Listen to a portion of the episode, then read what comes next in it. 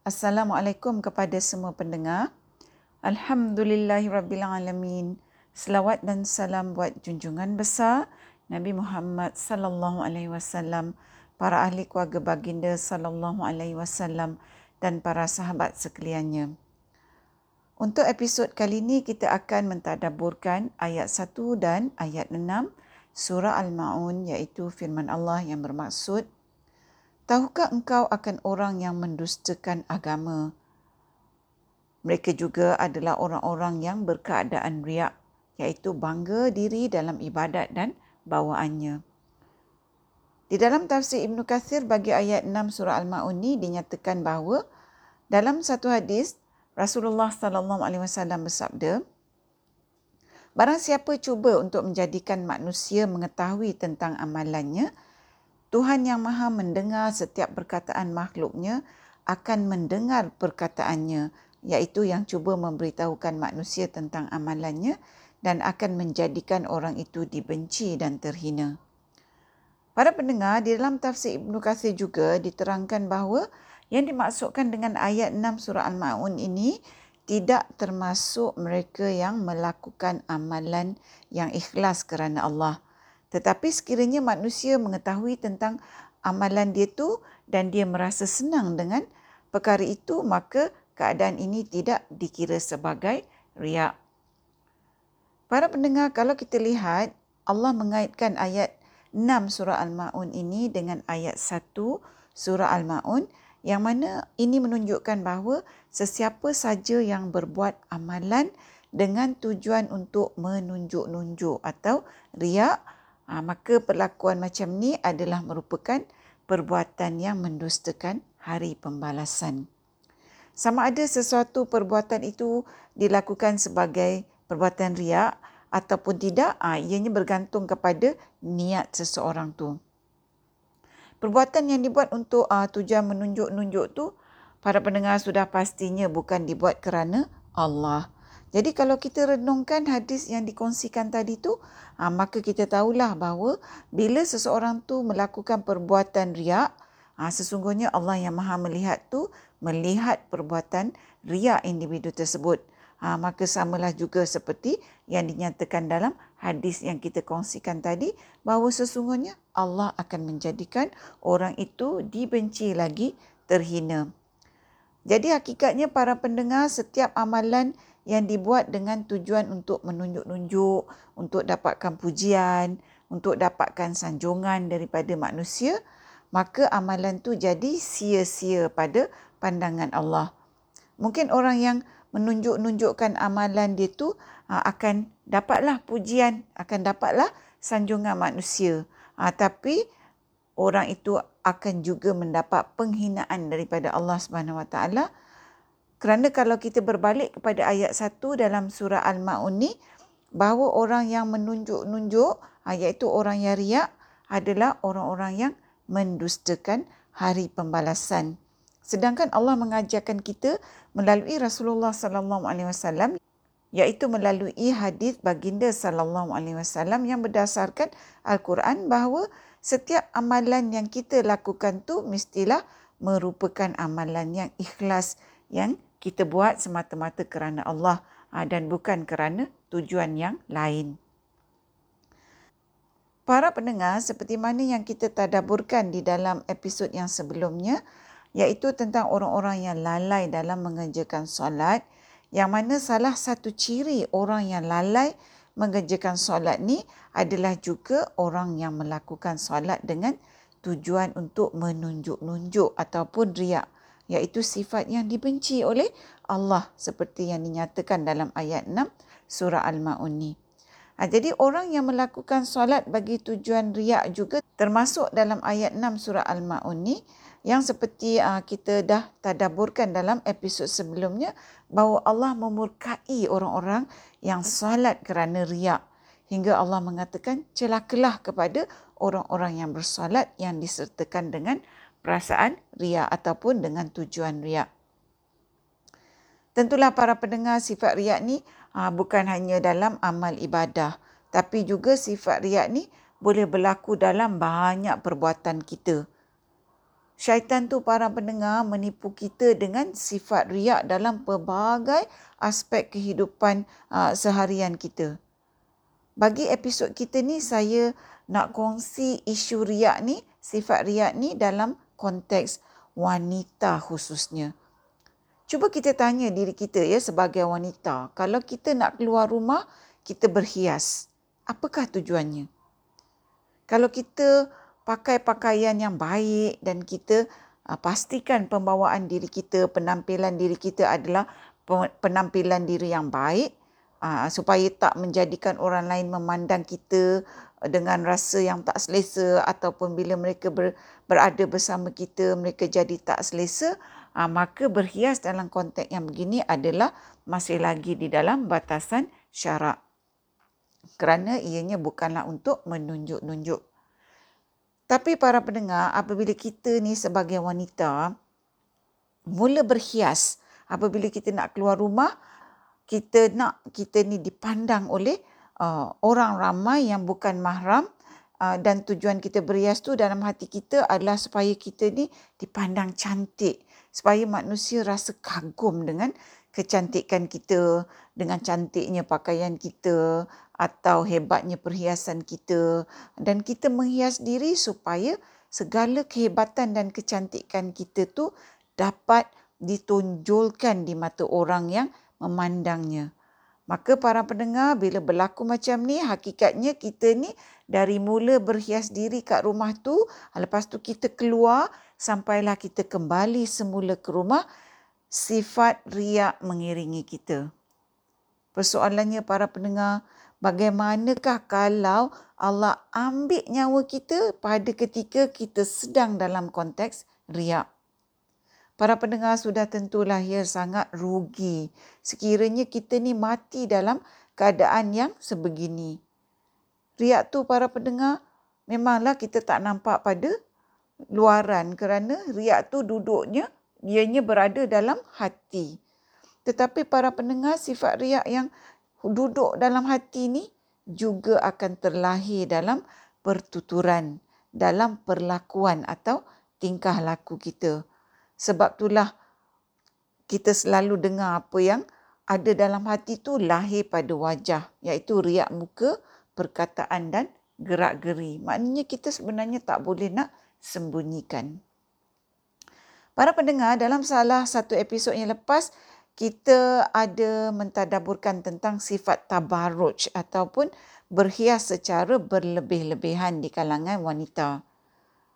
Bagi saya apabila wanita tu mula berhias secara berlebih-lebihan, wanita tersebut perlu menanya pada diri wanita tu tentang apakah tujuan dia berhias secara berlebih-lebihan. Kalau kita tanya ya, ramai wanita akan kata, Oh, bukan nak menunjuk-nunjuk. Saja-saja je. Saya memang suka berhias macam ni. Bukan nak tunjuk pada orang. Tapi para pendengar, kalau bukan untuk menunjuk-nunjuk, apakah tujuannya setelah kita berhias dengan begitu hebat? Contohnya, kita ambil selfie dan kemudian kita paparkan di media sosial. Sudah tentulah kalau kita nak uh, tunjukkan gambar kita di media sosial, kita akan pilih gambar kita yang kita rasa terbaik, yang tercantik, yang kelihatan terhebat, uh, yang kita sendiri tengok pun kita rasa kagum dengan diri kita dalam gambar tu. Bayangkanlah para pendengar, apabila kita ni letakkan gambar kita di media sosial dengan kita merasakan bahawa penampilan kita tu adalah merupakan penampilan yang cantik, yang hebat di pandangan orang lain, dan supaya kita dapat banyak like dan banyak komen-komen yang memuji kita.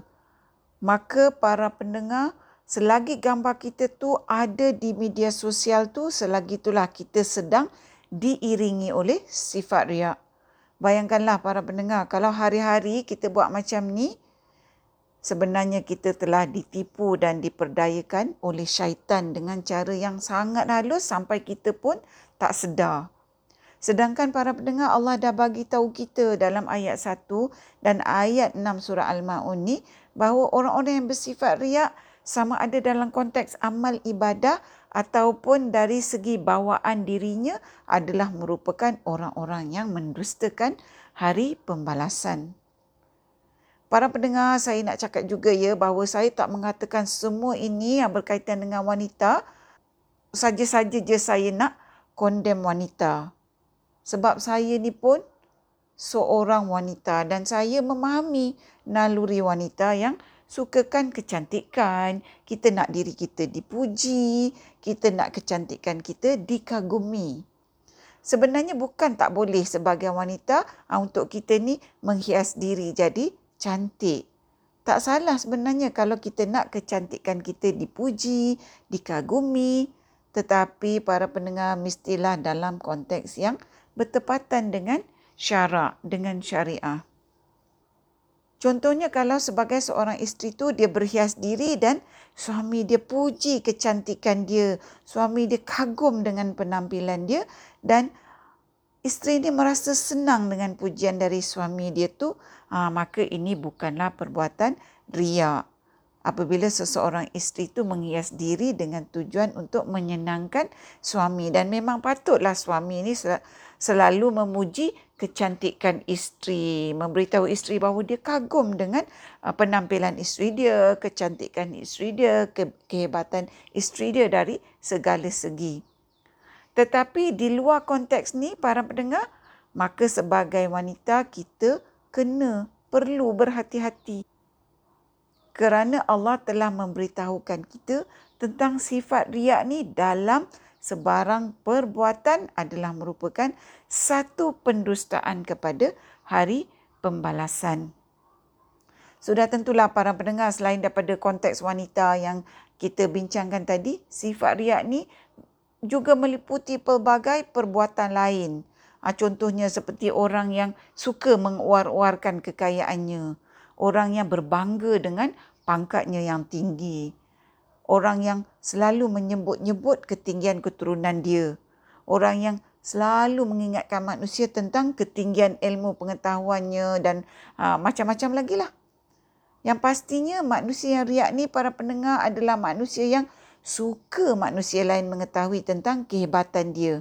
Sama ada uh, orang-orang ni menyatakannya dengan pertuturan dan tingkah laku yang jelas ataupun secara halus iaitu mereka-mereka yang bersifat riak ni kan bersifat riak dalam konteks palsu merendah diri. Ha, jadi apakah maksud konteks palsu merendah diri ni ya? Ha, untuk menerangkan maksud apa yang saya panggil sebagai konteks palsu merendah diri ni saya uh, nak bagi satu contoh umum lah ya. Apabila seseorang tu menunjukkan kehebatannya dalam apa saja aspek sekalipun tetapi uh, dia menyaluti sifat riak melalui pernyataan yang murni ya. Bahawa tujuan dia bagi tahu tentang kehebatan dia tu uh, bukanlah untuk menunjuk-nunjuk tapi untuk berkongsi tentang kejayaan dia. Bagi memberikan motivasi kepada orang lain contohnya. Sedangkan dia menguar-uarkan dan memuji-muji melambung-lambung setiap aspek kehebatan dia para pendengar kalau sememangnya dia tu jujur dengan niat untuk memberikan motivasi kepada orang lain supaya jadi hebat seperti dia sebenarnya dia tak perlu memuji-muji kehebatan diri dia sendiri tapi ha, cukuplah dengan dia tu menunjukkan jalan atau membimbing secara profesional bagaimana orang lain juga boleh mencapai kehebatan yang sama macam dia. Jadi para pendengar kita ni kenalah berhati-hati dalam segala tindak tanduk kita supaya kita ni tak terjebak dalam perangkap riak yang dipasang oleh musuh kita ha, iaitu syaitan yang mana kalau kita ni tak berwaspada kita akan jadi mangsa perangkap riak ni dalam kehidupan seharian kita sampai kita tak menyedari bahawa kita sedang bersifat riak. Oleh kerana itulah Allah Subhanahu Wa Taala memberitahu kita, memberikan kita petunjuk supaya kita berjaga-jaga tentang sifat riak ni iaitu salah satunya melalui ayat 6 dalam surah Al-Maun ni. Para pendengar, mudah-mudahan Allah membimbing kita dan membantu kita menjadi orang yang berhati-hati dan berwaspada daripada terjerumus ke dalam perangkap sifat riak ni sama ada dalam amal ibadah kita ataupun dalam apa saja aspek kehidupan seharian kita. Para pendengar yang dikasihi, setakat ini dahulu perkongsian kita buat kali ini. Mudah-mudahan kita bertemu lagi di episod yang seterusnya insya-Allah. Assalamualaikum. Sekiranya anda merasakan bahawa perkongsian tadabur bersama Dr. H ini memberikan manfaat kepada anda, saya ingin mengajak anda untuk menyertai saya bergabung usaha menyemarakkan amalan tadabur Quran dengan memanjangkan perkongsian ini kepada orang lain. Serta jangan lupa untuk tekan butang follow untuk mengikuti episod-episod yang seterusnya.